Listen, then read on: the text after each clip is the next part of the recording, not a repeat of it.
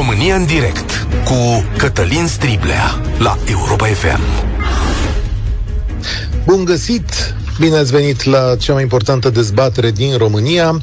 O să vorbim astăzi, prieteni, despre prețuri dar cred că este vorba mai curând despre sărăcie. În mare măsură, mi se pare că ne întoarcem la anii 90. Asta înseamnă inflație galopantă, facturi pe care nu le plătem, nu le putem plăti, subvenții multiple acordate de stat, împrumuturi majore. Un tip de economie care, de fapt, ne sărăcește pe toți. Ce se întâmplă la voi acasă nu o să descriu foarte mult, știți mai bine decât mine. Oficial avem cea mai mare inflație din ultimii ani, undeva cam la 8%, dar știți bine că unele produse s-au scumpit și mai tare de atât facturile la energie ne-au doborât pe toți. Pe unii pentru că nu au venit compensate, pe alții pentru că și compensate sunt foarte mari. Dar dacă noi acasă mai punem o haină, cum se spune și cum am fost uneori îndemnați, pentru mii de afaceri din România este un dezastru. Brutarii, de exemplu, spun că le-au venit facturi la energie până la de șase ori mai mari, iar asta înseamnă noi scumpiri. Dar până la scumpiri trebuie să le și poți plăti să nu cumva să însemne în multe cazuri falimente. S-au scumpit și credite, creditele, ratele sunt mai mari, vreo patru luni încoace, tot se măresc și mă întreb dacă în atare condiții multe familii nu cumva nu se vor mai ajunge cu banii. Mai ales dacă lucrează și într-o afacere din asta care e afectată de restul scumpirilor.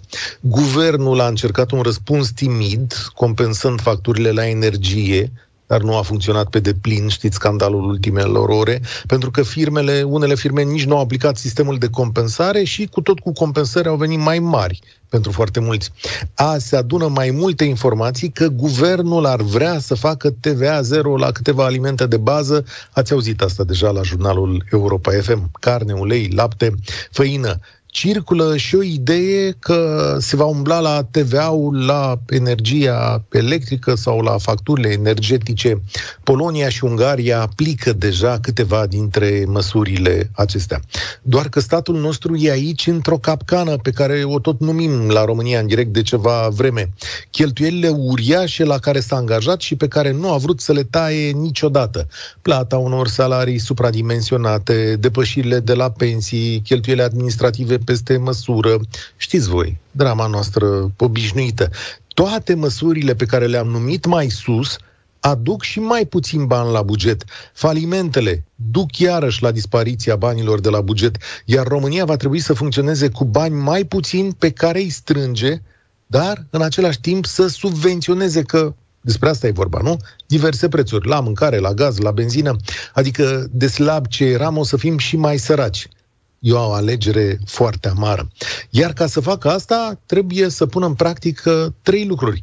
Va renunța la investiții, va tipări bani și se va împrumuta în draci. Dar pe cine mai interesează când noi trebuie să scăpăm acum? Noroc că BNR mai ține euro la sub 5 lei, așa, poate în mod artificial. Un lucru ar mai fi de spus, nu e inflație doar la noi, în America este cea mai mare din ultimii 40 de ani, Zona euro a ajuns pe la 5%, deci importăm inflație, o aducem din alte părți.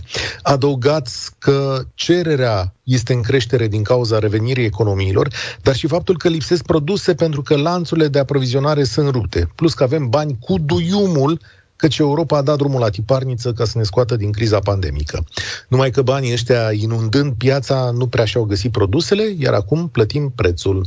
Ca să închei rotund, mi se pare că ne paște o mare sărăcie, chiar dacă teancul de hârtii din buzunare e mai gros, sau poate tocmai de aceea. 0372 069 599. Povestiți-ne cum e la voi. 0372 069 599. Care este povara financiară cea mai mare în familiile voastre, dar în firmele în care lucrați? Ce așteptări aveți de la autorități? Și ce alte scumpiri ne mai așteaptă dacă aveți o afacere care produce diverse lucruri. Emisiunea asta e și pe Facebook, vă mai spun o dată telefonul și vă invit la discuție 0372 069 599. România în direct începe astăzi cu George. Salutare! Uh, bună ziua! Uh, a spus uh, foarte multe în pauza aceasta dintre noi telespectatorii. Uh, eu doar vă spun următorul fenomen. Statul este cel care trebuie să gestioneze foarte bine această criză și trebuie să o facă nu de acum, ci trebuia să o facă de 30 și ceva de ani.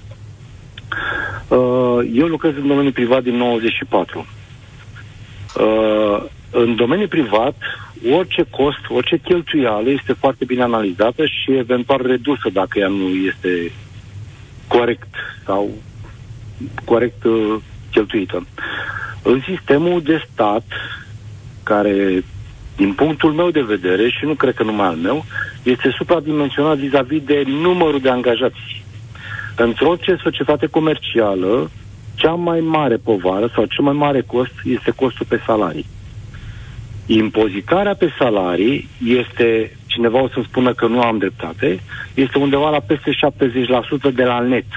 De, de la net, da. De la salariul pe care îl ia omul în mână. Antreprenorul plătește 70%, ca să fac un exemplu, pentru 1000 de lei, antreprenorul cheltuiește 1700 de lei.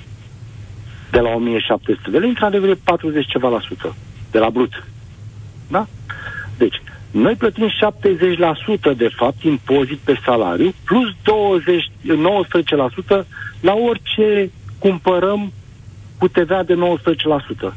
Deci noi, de fapt, ca să luăm, uh, nu știu, o, o mobilă în casă, un televizor, de fapt, plătim o dată 70% pe salariu, plus 19% pe acel produs. Ok, te-am deci ascultat, dar unde... Către stat. Așa. Statul ar trebui să facă în așa fel să-și calculeze acest, acest cost suplimentar pe salarii la bugetari, mă refer, da? sau costurile bugetare, da? să reducă acolo. Acolo trebuie să reducă ca acel privat, cel care alimentează bugetul de stat, să plătească mai puțin impozit pe salariu și acel impozit rămas da, acea diferență rămasă, să intre în buzunarul celui care produce, adică privatului. Da? Adică, adică tu propui acel... ca în situația actuală, stai ca să înțeleg, George, te-am ascultat cu atenție, dar tu propui ca în situația actuală statul să facă o reducere de taxe pe muncă, astfel încât oamenii să se ajungă mai bine cu banii, în loc să umble la TVA, de exemplu. În loc să umble la TVA. Eu aș propune altceva. Statul ar trebui să facă în felul următor să reducă taxarea pe, pe salarii și să crească impozitul pe venit. Adică în loc de 16% să pun 24%. Ca atunci statul să participe la bunăstarea fiecărei societăți comerciale. Nu să nu intereseze. Să facă autostrăzi ca acele costuri, să se reducă costul de transport. Da? Atunci, dacă se reduc costurile de transport, societatea comercială rămânând cu mai mult bani profit, da, profit net, plătește un plătește impozit pe profit, corect? Am înțeles, dar asta ne ajută da? acum în situația asta pe loc, pe loc, pe loc, pe loc. De 32 de ani de când tot alegem în continuu și asta trebuia să ne ajute de 32 de ani când, de când plătim aceste salarii, care nu știm pentru ce le plătim, a bugetarilor. Sunt oameni care de acum 32 de ani au ieșit la pensie la ora actuală. Da, înțeleg ceea ce spui. Uh, da, mi-e teamă, mi-e teamă însă că soluția asta e una, sigur, gândită pe termen lung. Poate e logică, are și avantaje. Dar știi cum? Oamenilor le este foarte, foarte, foarte greu acușca. Acum. Azi, mâine, acum. Eu sunt de acord acum. Acum, acum nu avem decât să ne împrumutăm scump sau ieftin, nu știu cum, și pe termen lung să putem să plătim această dobândă și această rată diminuând aceste costuri. Da. Deci, Îți mulțumesc, am înțeles raționamentul tău. Vreau să-i aud și pe ceilalți români. Dar este sănătos, solid ce mi-ai spus. Da, taxarea pe muncă îi împovărează pe foarte mulți dintre angajatorii din România. Claudiu, salutare! Alo, bună ziua! Bună ziua! Mă numesc Claudiu, sunt de la Craiova și vreau să vă zic eu că am uh, o societate de transport de vreo uh-huh. câțiva ani și de atunci mă tot chinui ca să pot să fac ceva, dar nu prea pot să faci nimic, că nu, nu e bine, adică are dreptate domnul dinaintea mea, deci a, eu până acum pentru un angajat plăteam 950 de lei la stat. Acum că se mari salariul, cât o să plătesc? Mai mult cu un milion, un milion jumate. Da. Dacă da? se mărește, când se mărește salariul da, minim. Stat, stat, statul, când a zis că vrea să mărească salariul pe cei care fac ceva în România asta, i-a întrebat, domne, dumneata, cum te descurci? Te bine, nu te bine? Decât ne-a băgat că ne mărește salariile. Ca să-și ia da, taxe mai mari cum te descurci? Da, statul să-și ia bani din mărirea asta de salariu minim, da. sigur că și ia bani, că așa se finanțează. E o șmecherie da. pe care o face în Dar momentul ăsta statul. Dar cu nimic ca să, să ne întrebe. Domne, dumneata, merge, nu-ți merge, cât ai angajat ai? Da, pro, zi mie, zi mie, uite aici la România în direct, cum îți merge de când cu ultimele scumpiri? Foarte greu. Am avut un angajat și din noiembrie a renunțat. Deci am renunțat la contractul lui, că nu mai merge transportul mm. e foarte greu, e foarte greu plătit. Fii atent. Ai, acum, onest, când zici că ai renunțat la el, adică ai desfințat cartea de muncă și dai la negru sau l-ai trimis acasă? am renunțat definitiv. Aha, aha. Și faci tu ce făcea el? Care, a, am tras mașinile, da, și eu făceam la fel ce făcea și el. Am tras mașinile pe dreapta și asta e. Am prieteni care au tras tirurile pe dreapta și au plecat în Anglia la muncă, că s-au cerut șoferii în Anglia. Spunem ce ție mai greu. Pentru, pe, pe, peste tine a venit scumpirea benzinei, bănuiesc, nu? Motorine tot și kilometru la transport de marfă a rămas același. Mhm. Dintre măsurile astea pe care le vorbește guvernul acum, cu reduceri de TVA încolo, încoace, ți-ar fi vreuna de folos pentru afacerea ta de un om? Ar, ar trebui să facă niște de limitări, nu știu cum să vă explic. Adică să întrebe, domne, societatea dumneata câți angajați ai? 3, 4, maxim 5 să plătești atâta. De la 5 în sus la 10, la unul care are 50 de angajați, înseamnă că îi merge treaba ca lumea. Are de unde să plătească. Eu cu 2-3 de unde să plătesc. Înseamnă că fac și eu acolo să supraviețuiesc. Da. Mulțumesc tare mult, da. Claudiu. Claudiu, Uh, patron, patron pe un singur om la Craiova, că pe al doilea nu-l mai, nu-l mai are.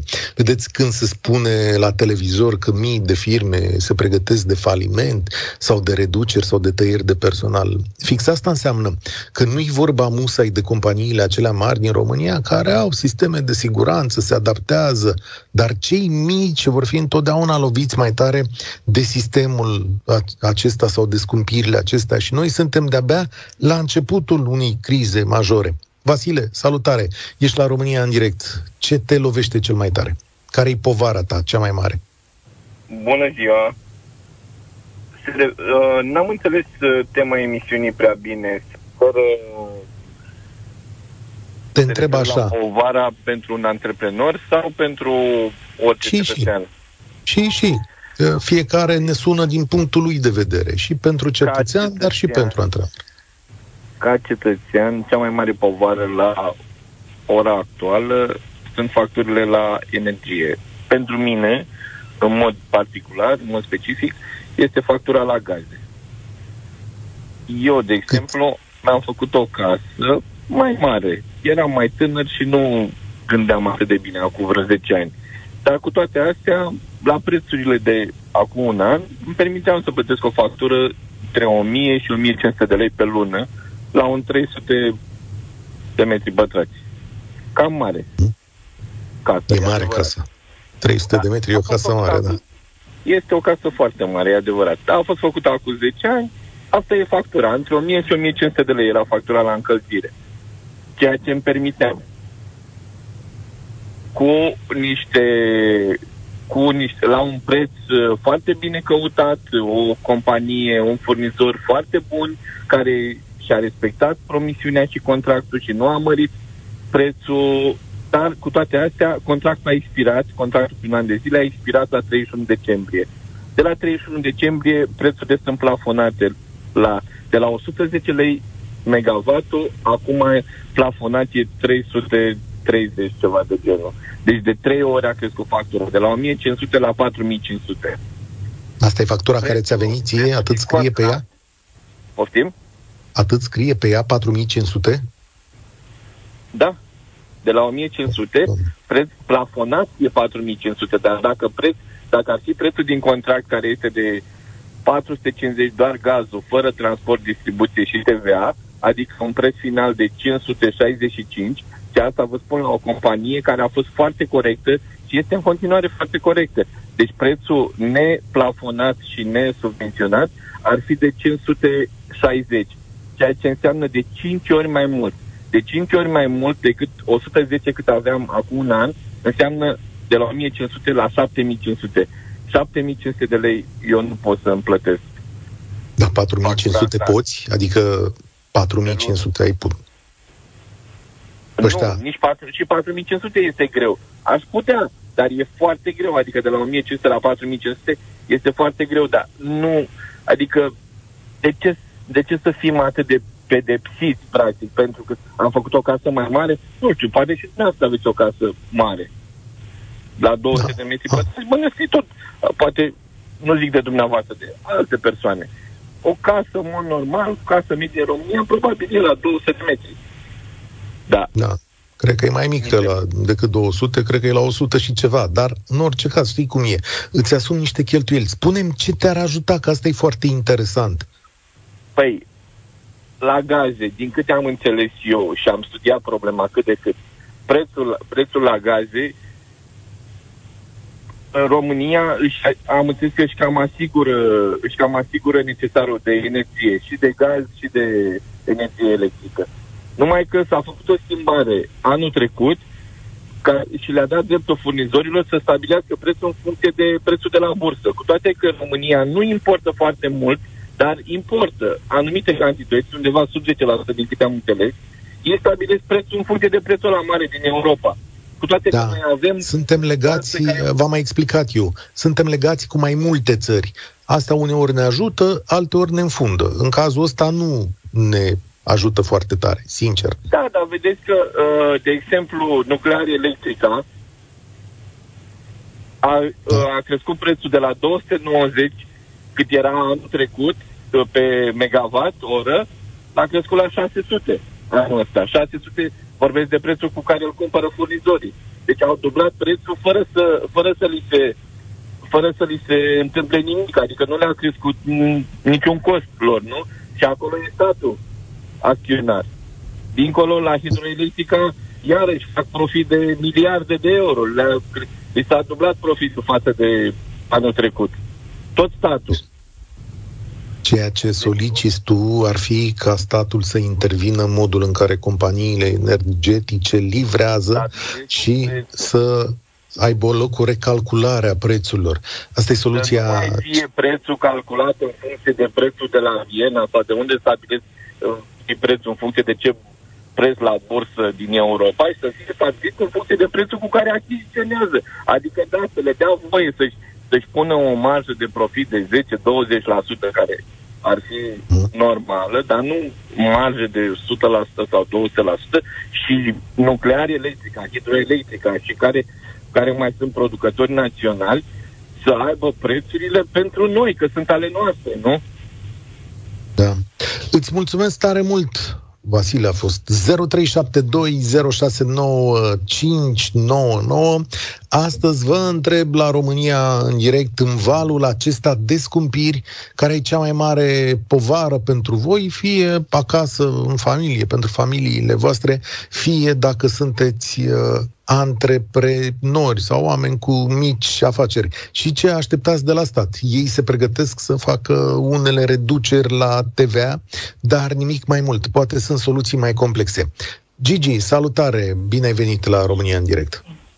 Bună ziua! Cea mai mare povară cea mai mare povară a noastră a românilor în momentul de față sunt scumpirile la energie electrică, la combustibil uh-huh. și traiul va fi din ce în ce mai mai greu. Problema noastră este că nici mai mari noștri nu, nu au grija noastră. Deci nu au grija noastră. Ce înseamnă asta? Deci pe ei interesează nu să intereseze criza economică, criza energetică sau ce avem noi pe, pe val. Pe ei interesează ce o la... Nu au nicio treabă cu noi. Nici o treabă. Asta e deci... cam, Cam simplist spus. Eu văd aici că oamenii se agită, adică l-am auzit aseară pe Ministrul Energiei la Europa FM explicând niște lucruri, am auzit astăzi dimineață pe domnii Câțu și Ciolacu care să războiesc pe TVA. Adică e foarte simplu să spui așa, domnule, nu fac, nu stau decât pe ciolan. Nu știu dacă oamenii ăștia să duc tot timpul la serviciu cu gândul să se îmbogățească. E mult spus văd oameni care încearcă să contribuie pe măsura puterilor lor la ceea ce face România. Nu știu de ce ai ei impresia trebuiau, așa. Ei, ei trebuiau să ia niște măsuri. Deci, uh, da, deci asta de acord. Ei trebuiau să ia niște măsuri. Atâta timp cât nu iei măsuri, uh, automat omul se agită. N-au luat măsuri, noi ne agităm, nu știu ce, dar nu ne ajută cu nimic. Noi nu mai discutăm. Pe ei n-au nicio treabă. Iese ministrul economiei că uh, facturile au fost uh, calculate incorrect. După aceea iese nu știu care și Băi, nu, treaba este că pe noi ne afectează, pe uh, noi, pe românul de rând, ne afectează. Uh, deci, în primul rând, băieții deștepți au de câștigat. Deci ei trebuia în primul rând să plafoneze aceste să plafoneze aceste uh, majorări. Și dacă le plafonau, frate, eram ok. Atâta timp cât, vedeți dumneavoastră, ei doresc să ne aliniem la standardele europene. Cum? Păi, da, haide dacă vreți să ne aliniem la standardele europene. De ce nu ne aliniem și la salarii? Înțelegeți? Da, știu retorica asta, dar hai să-ți spun un mic secret. Noi când uh, am intrat în Uniunea Europeană în 2007, Ni s-a spus de nenumărate ori, vedeți că la un moment dat va trebui să veniți cu prețurile astea cam la prețurile europene, adică e o piață comună aici. România a tot amânat lucrul ăsta, a făcut liberalizarea asta cât de târziu s-a putut. Și a zis, domnule, nu luăm măsura asta care e dureroasă pentru foarte mulți, că uh, o luăm noi când va fi momentul potrivit și a luat-o momentul cel mai nepotrivit. Adică atunci da. când toate prețurile din lumea asta au explodat. Acum, da. mi-e greu să cred că un guvern poate să ne mărească salariile, poate să ne reducă taxele cel mult și poate să facă acele pârghii prin care să noi să lucrăm mai bine și mai mult și mai corect, să ne îmbogățim. Dar să ne mărească, nu știu, că nu suntem toți bugetari. Bănuiesc că nu ești bugetar, nu? Nu, nu sunt bugetar. Eh, dacă erai bugetar, Problema este alta. Vedeți noastră. Și uh, doresc să mărească salariile. Păi cel mai mult are de, de suferit sistemul privat. De ce? Pentru că oricum uh, acel patron cu 10, 20, 30 de angajați va plăti foarte, foarte mulți bani la statul român și când te duci la, statul, când te duci la funcționarul public, se uită la tine de parcă ești cel mai mare infractor. Înțelegeți? Și asta e o problemă. E o problemă foarte Așa gravă. De ce? Hai că o să vorbim, păi, cum? Promit că, promit că facem o emisiune despre comportamentul funcționarului român. Că și eu sunt curios dacă am mai învățat câte ceva unii despre noi în uh, perioada asta. Gigi, îți mulțumesc foarte mult și uh, spor la treabă. Robert, salutare, ești la România în direct. Ești, uh, cum s-ar spune aici, pe persoană fizică sau antreprenor? Bună ziua! Salutare! Așa nu știam că vorbiți cu mine. da, s-a cam zis tot ce voiam eu să zic uh, nu cred. mai uh, înaintea mea. Uh, da, privatul este cel care suferă în momentul de față, nici de cum uh, angajatul la stat. Bănuiesc că 1.300.000 de, de mii de oameni nu își fac probleme acum cu facturile noi și cu, mm. și cu tot ce înseamnă. Și știți că banii se fac în, uh, în criză și în război. În momentul de față suntem într-un mini-război economic, nu? Dar îi fac oamenii cu conducători cum trebuie. Noi nu suntem în cazul ăla și atunci... N-aș zice că... Eu am o viziune un pic diferită. Cred că în perioade de criză, cei care sunt bogați suferă mult mai puțin decât uh, restul lumii, da? Că își găsesc moduri prin care să facă banii respectiv sau să rămână la fel de bogați. La orice nivel cred că, asta. Cred că cei care suferă cel mai tare sunt clasa mijlocie, poate ca tine, sau cei care nu au dare de mână, dar, uh, cum să zic, nu aș fi foarte sigur că toți bugetarii o duc bine în perioada asta. A, nu, nu, nu, nu, nu, nu, nu, e o generalizare bă, bă, și nu avem cum să intrăm în mai multe. Da, pentru mine, bă, impozitul ăsta pe salariu, că de asta am și sunat, pentru că mm. bă, pe, pe mine mă distruge acest impozit pe salariu și nu-l înțeleg.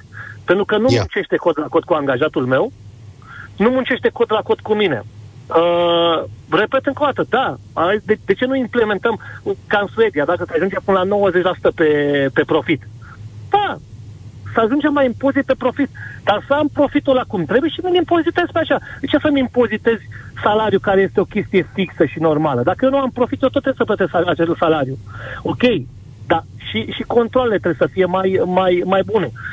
Și că de multe ori când, s-a, când s-au scăzut taxele, da, colectarea de taxe a crescut.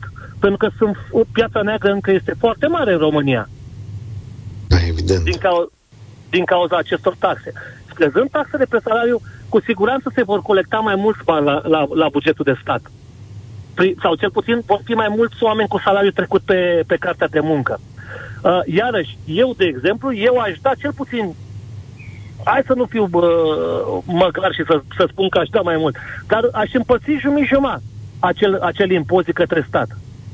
Adică? Adică aș da jumătate, dacă n-aș mai da suma aia, jumătate aș da angajatului, aș pune în plus. Da, adică din cei 77% care vin acolo suplimentar, ai da, da 35... Eu, nu, 3... jumătate aș da, aș crește salariul angajatului. Pentru că ei pune un impozit mai mare pe venit, cum... Ei pune un impozit mai mare pe venit, cum zicea primul nostru ascultător? E foarte bun un impozit mai mare pe venit. Nu pe venit, pe profit. E o pe diferență profit. și aici. Da, Aha. pentru că eu sunt cărător de bani în momentul de față. Eu iau dintr-o parte, dau la altul. Trăiesc 70.000 de oameni pe lângă mine și eu la sfârșit rămân cu nimic. Am înțeles uh, mecanismul, am înțeles mecanismul pe care îl descrii, dar ar ajuta asta în perioada asta de criză inflaționistă, adică strict nu în momentele astea? Gândi, nu putem să gândim numai pe, pe azi, pe mâine, că așa am gândit tot timpul, știți, la, la fărămița asta. Băi, eu ce fac astăzi? Uh, uh, mentalitatea asta ne-a adus unde suntem. Trebuie să ne gândim pe termen lung, mediu și lung. Da? Ok și pe scurt, sunt, sunt, sunt variante pe care le poți lua acum. Te, da, reducerea de TVA, dacă mi-aduc aminte bine, Cioloș a o cere de, de, de prin noiembrie, nu la, la energie, sau de prin octombrie. Da. Acum, știi cum e? Că pentru că aici sunt o grămadă de nuanțe. Uite, uite ce zice domnul Câțu. Știi? Domnul Câțu care, mă rog, dincolo de activitatea sa politică, economie mai înțelege. Nu adică chiar domnul. înțelege bine. Zice, domnule, am înțeles că e o competiție aici cât de mult să scadă TVA. Dar TVA scăzut înseamnă și venituri mai mici la buget și asta e o întreagă spirală. Adică, da, și are dreptate domnul Câțu. Păi ceva, TVA-ul e o sursă sigură de bani din care țara asta e mai și merge. Acum, dacă dăm jos TVA-ul la facturile astea la energie, la mâncare, în primul rând, că despre asta se vorbește acum orele astea, banii aia dispar de la buget. Adică... Așa este. Sunt pa. Dar compensația nu, nu, nu, nu impune, nu, adică nu, se, nu se compensează uh, compensația cu TVA-ul, făcând niște calcule acolo, compensațiile pe care statul le va, le va susține sunt unde sunt? Ca și adică stai un pic, tu zici așa, domnule, dați jos TVA-ul, dar nu mai dați compensații sau dați jos TVA-ul și dați și compensații? Trebuie să le, să, să le faci de undeva. Ok, asta cu energia acum e mult mai complicată și nu cred că pot să o discut eu. Că, repet, eu cred că este un război economic și, și este. suntem niște victime colaterale. E, e, e, e extrem de... Nu, nu, nu ține de noi. Nu mai... Da, ce poate să facă statul acum? Normal că, că statul ar trebui să vină să susțină cetățeanul de rând și să zică, băi, facem și aia și aia nu mă aștept ca, ca bă, nu știu, guvernul nostru să fie unul prea prietenos și să, să, să piardă din bani. Reducerile, cum a spus și, și primul bă, interlocutor, trebuie tăiat din, din bă, pensiile speciale, trebuie tăiat din, din cheltuielile Aiurea trebuie făcut, uh, cum a făcut rulă cu 12 milioane un sens și, și ăștia alții au bugetat cu 200 de milioane sensul de întors e, eh. între Buzău și Făurei la, la calea ferată. E o discuție acolo. Drulă a făcut o, cum îi zice, o întreținere ăștia alți vor să facă o modernizare sau cel puțin așa susțin. O, să ne mai uităm da, la, la subiectul ăsta. se întoarce Intercity sau... Da, ceva de, ceva de genul ăsta. Pare că e o lucrare mai complexă, asta susține Ministerul Transporturilor. Am înțeles raționamentul tău. Mulțumesc de 10 ori mai scumpă de aia, adevărat. Mulțumesc uh, tare mult, uh, uh, dar vedeți că ajungem exact în același loc extrem de dureros și anume că vreme de ani buni, ani buni, ani buni, România nu s-a pregătit pentru genul ăsta de situații. În ciuda faptului că enorm de multă lume a spus, băi, nu mai cheltuiți atât de mult la stat, nu mai lărgiți atât de mult statul, nu mai puneți oameni peste tot cu salarii imense, nu trageți în mod artificial toate veniturile astea în sus, pentru că acum plătim niște facturi enorm de dureroase și le plătim într-o perioadă de criză multiplă. Ori nu știu dacă ne permitem chestiunea asta. Iar chestia asta are dreptate Câțu când zice, băi, dacă dăm jos TVA-ul, stați să vedeți ce probleme apar pe partea aia altă. De unde luăm banii? Adică, bun, ne mai împrumutăm. Până unde ne mai împrumutăm? Și cum restituim? că banii care vin din PNRR sunt să facă altă treabă, nu să-i uh, spargem pe treaba asta. Marian, salutare! Bine ai venit la salutare România în direct. și bine v-am găsit și bună ziua! O marea problemă, cred eu, din punctul meu de vedere, e că suntem luați la mișto de clasa politică. Hmm, Mi s-a părut strigător la cer când domnul ministru al energiei a spus să fim noi atenți ca și consumatori, ca și cetățeni și să facem noi sesizări pentru aceste facturi mari. La NPC și la ANRE. Mă rog, sin- da. sincer să fiu, atât de dezamăgit am fost încât a schimbat programul. Mi se pare revoltător. Sunt oameni, într-adevăr, care au o pregătire, dar sunt bătrâni, sunt uh, oameni cu puțină educație. Uh, e strigător la cer, acești oameni sunt puși acolo să ne apere. Nu am o problemă, au salarii mari, ok, nu cred că chestia asta o să termine vreodată în România, dar să facă treabă de acești bani pe care îi primesc și să nu lase tot în grija noastră, plătim taxe, mergem la muncă, uh, merg oamenii mei, stau în frig la minus 8 grade astăzi, bagă țevi în pământ, plătim taxe toate la zi și apoi să vină domnul acesta și să-mi spună, să le spune oamenilor că se discută la pauza de masă. Cât ți-a venit factura? Păi nu știu, o aștept cu, cu, cu îngrijorare. Păi a zis ăsta să ne uităm noi și să facem noi ce să-și ia zi de concediu și să facă sesizare. Ei pentru ce sunt puși acolo? De ce plătim taxe? Da. Îți N-am înțeleg amărăciunea, mai ales când ai... Dar să-l facă. Îți înțeleg amărăciunea, mai ales când ai oameni angajați și știu cât de greu le, le este tuturor. Uh, nici nu iau apărarea ministrului, că nu știu exact cum a spus, dar fii atent, pot să dau un sfat. Uh, acolo pe facturi, mai ales, adică mai ales, pe toate facturile, scrie dacă vine sau nu plată compensată, știi? Dacă te încadrezi da, acolo, chiar am remarcat, scrie. Am remarcat, sincer să fiu, Ai remarcat, da. se ocupă de aceste aspecte și nu dau foarte mare importanță. Factura e rezonabilă, a fost rezonabilă și luna în trecută. stânga sus, luna da? Asta Hai să le spunem tuturor că e important, știi? Să uită în stânga sus, văd acolo dacă scrie plată compensată, dacă nu scrie plată compensată, e o problemă, da? Și atunci, mă rog, trebuie să te și încadrezi în consumurile alea acolo, nu și atunci asta zice, bănuiesc eu în capul meu, zice ministrul, băi, dacă vedeți că nu scrie, duceți-vă undeva și le spuneți-le sau veniți la noi la stat să putem să-i încălecăm pe ăștia. Că ne trebuie și un, păi și un semnal. cumva să vină by default toată chestia asta. Nu au ei toate ah. pârghile necesare. Azi, azi s-a întâmplat ceva, să știi. Adică și aici un semnal important pe care autoritățile din România îl transmit și către companii și către public. Uh, se constituie un grup de analiză dacă nu cumva astea sunt fapte penale, înțelegi? Dacă aceste companii mai fac așa ceva, înțeleg că procurorii vin peste ele sau că procurorii verifică chiar de astăzi începând, domnule, dacă le-au emis cu bună credință sau cu rea credință facturile astea, da? Aici ne, spune, ne spun două lucruri. Că avem de-a face și cu niște companii care nu sunt responsabile față de noi, dar și cu un stat foarte slab. Dacă aceste companii te iau în râs, tu având toate pârghiile la îndemână să poți să-i calci pe cap, înseamnă că suntem într-o situație gravă. Înseamnă că ani de zile s-a petrecut lucrul ăsta. Din păcate, eu cred că așa este. Și scuză-mă, te întrerup. Și a, asta, deci asta mi se pare strigător. Lăsăm la o parte salariile, mă, mă, lăsăm la o parte posturile umflate pentru neamuri, pentru oricine, dar nu fac nimic. Ce m-a încălzit pe mine că a stat Dragnea patru luni în închisoare, patru ani, trei ani cât a stat? Patru ani nu s-a făcut nimic în țara asta. Eu aș fi preferat să stea la liber, să nu-l mai bage pentru ce l-a băgat, că oricum nu pentru aia, probabil l-au băgat la pușcărie, a fost doar probabil o răzbunare, dar omul ăsta dacă stă omul, că mă rog, cum nu o fi. Mă, dar trebuia să facă ceva, oameni bune, ăștia nu fac absolut nimic. Ok, se greșește, oricine cine nu muncește nu greșește. Să iau decizii greșite, dar ăștia nu fac absolut nimic. Da. Nu văd, nu Din văd, păcate... nu văd absolut nimic în jurul meu. Ai, bă, o să vezi niște Un cumătrii, spital, un niște spital, nu, populisme, o să vezi, nu văd, adică nu... văd, văd niște panseluțe, chestii, văd, nu văd un spital, nu văd, ok, regional, zonal, Da. uh, la nivel de municipiu se face câte ceva. Vorbim național, nu se face Dom'le. nimic. Și vine tipul ăsta și îmi spune tot eu să mă uit pe, fact, pe facturi. Știi tu, Fiind- până la urmă, uh, Marian, știi că tot noi ne-am făcut spital, nu? Adică te mai miră ceva? Tot Patru noi euro am știm făcut foarte spital. bine. Știu Da, foarte bine. 2 euro, 2 euro de la o grămadă de români, tot noi ne-am făcut Știu. spital. Hai că încerc să mai Știu fac foarte loc cuiva în emisiune. Mulțumesc tare mult și îți înțeleg durerea. Da, așa este. Uneori oamenii gândesc așa, trebuie să o rezolvați pe asta, pentru că povara pentru fiecare om simplu din țara asta este mult, mult prea mare în momentul acesta. Cristian, salutare, ești la România în direct.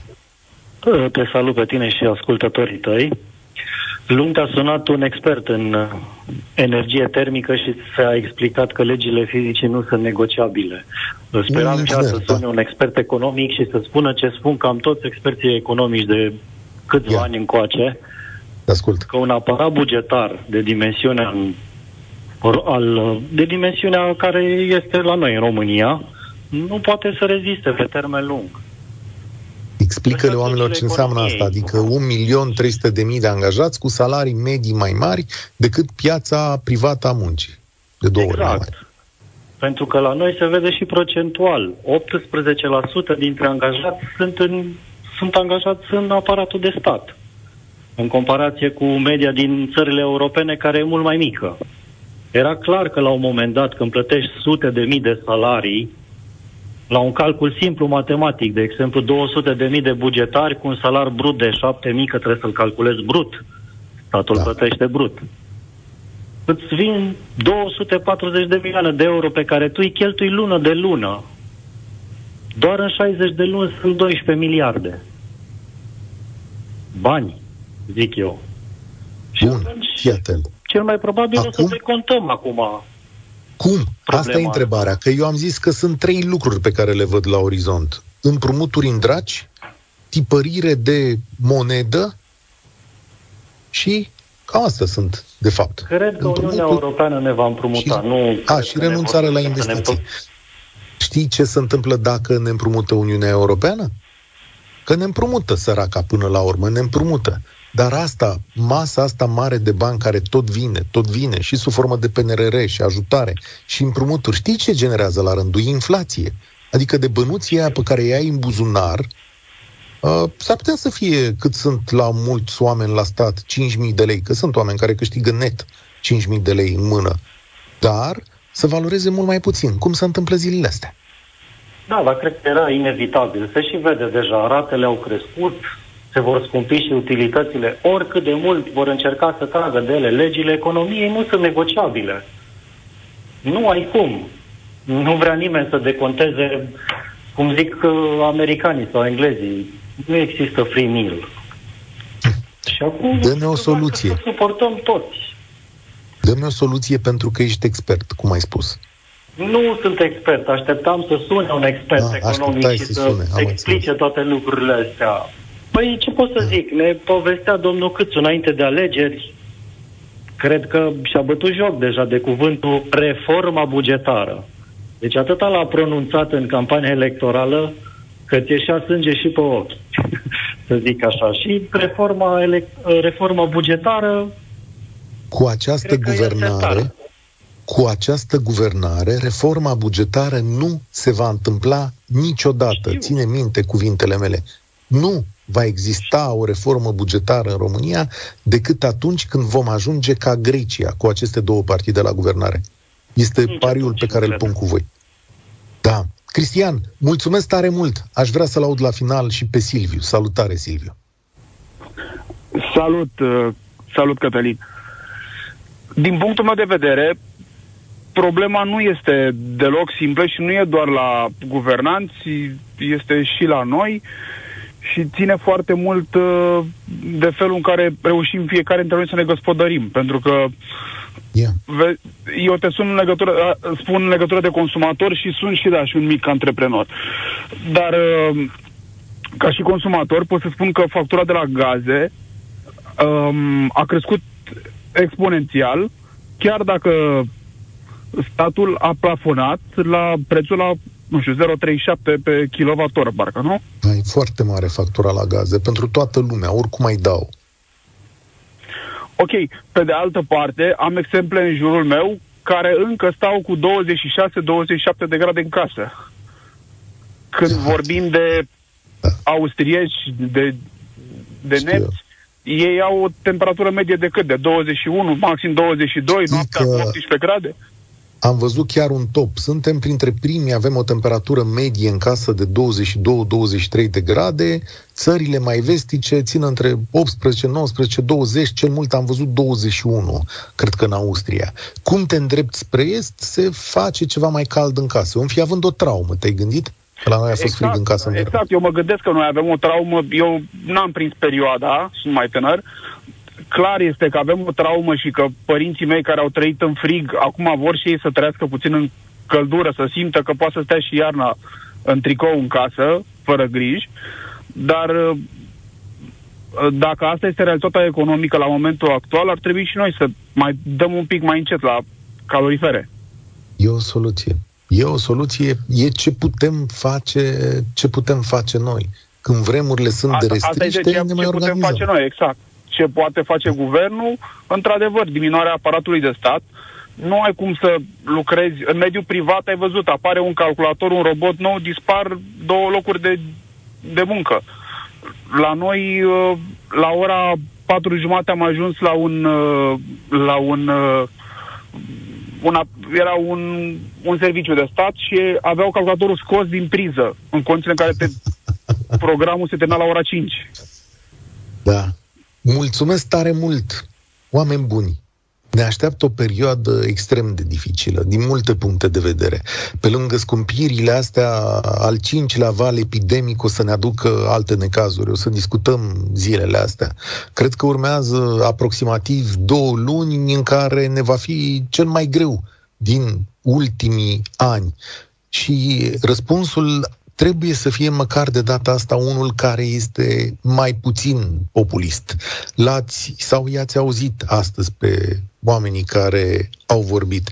Dincolo de plafonare sau dincolo de reducerea TVA-ului în situații de criză, poate începem să ne uităm de adevăratele, chiar și cu această guvernare, poate încep să-și pună de adevăratele problemele reale. Dom'le, cum facem să oprim din cheltuielile imense ale României, astfel încât atunci când ne e greu să rezistăm? România în direct se încheie aici. Eu sunt Cătălin Striblea, vă spun spor la treabă.